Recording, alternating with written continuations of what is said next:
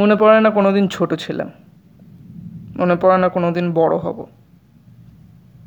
গঙ্গার পাড়ে আমি একা বসেছিলাম একটা দীর্ঘ সময়। কবিতা ভাবিনি কম্পোজিশন ভাবিনি। একটা ইতিহাস ভেবেছিলাম। একটা বিশেষ ইতিহাস ভেবেছিলাম। ইতিহাসটা বিশেষ হলেও চিন্তা সেভাবে বিশেষ হয়ে ওঠেনি। এদিক সেদিক থেকে শব্দ, মুখ মুখ মুখ, আর্তনাদ, মিথ্যে আর্তনাদ। কিছুটা নীরবতা, অনেকটা নীরবতা, বানানো নীরবতা। প্রয়োজন ছিল।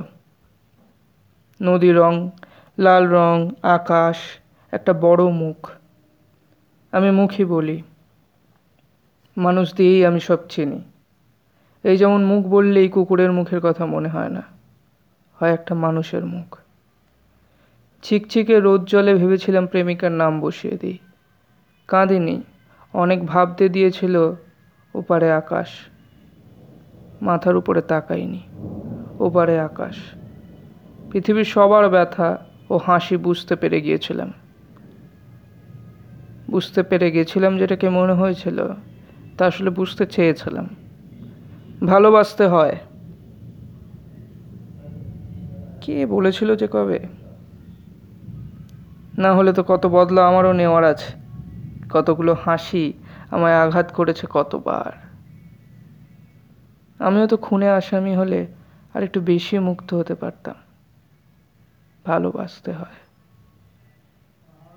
ভালোবেসে ওড়াটা কঠিন, মনে হচ্ছে। মনে হচ্ছে।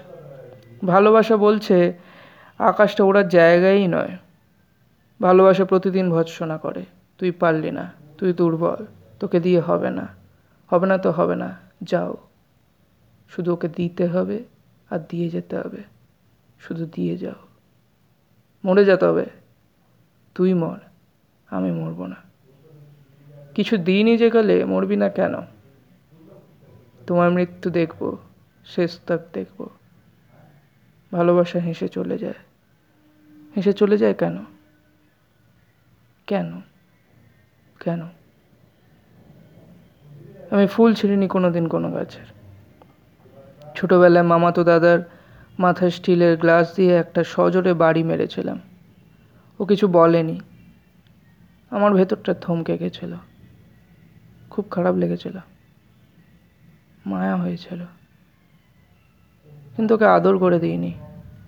আমি আদর করতে পারতাম না। একদমই পারতাম না। বরং ভয় পেতাম। একটা বিরক্তি ছিল। কেমন গা ঘিন ঘিন করে উঠত।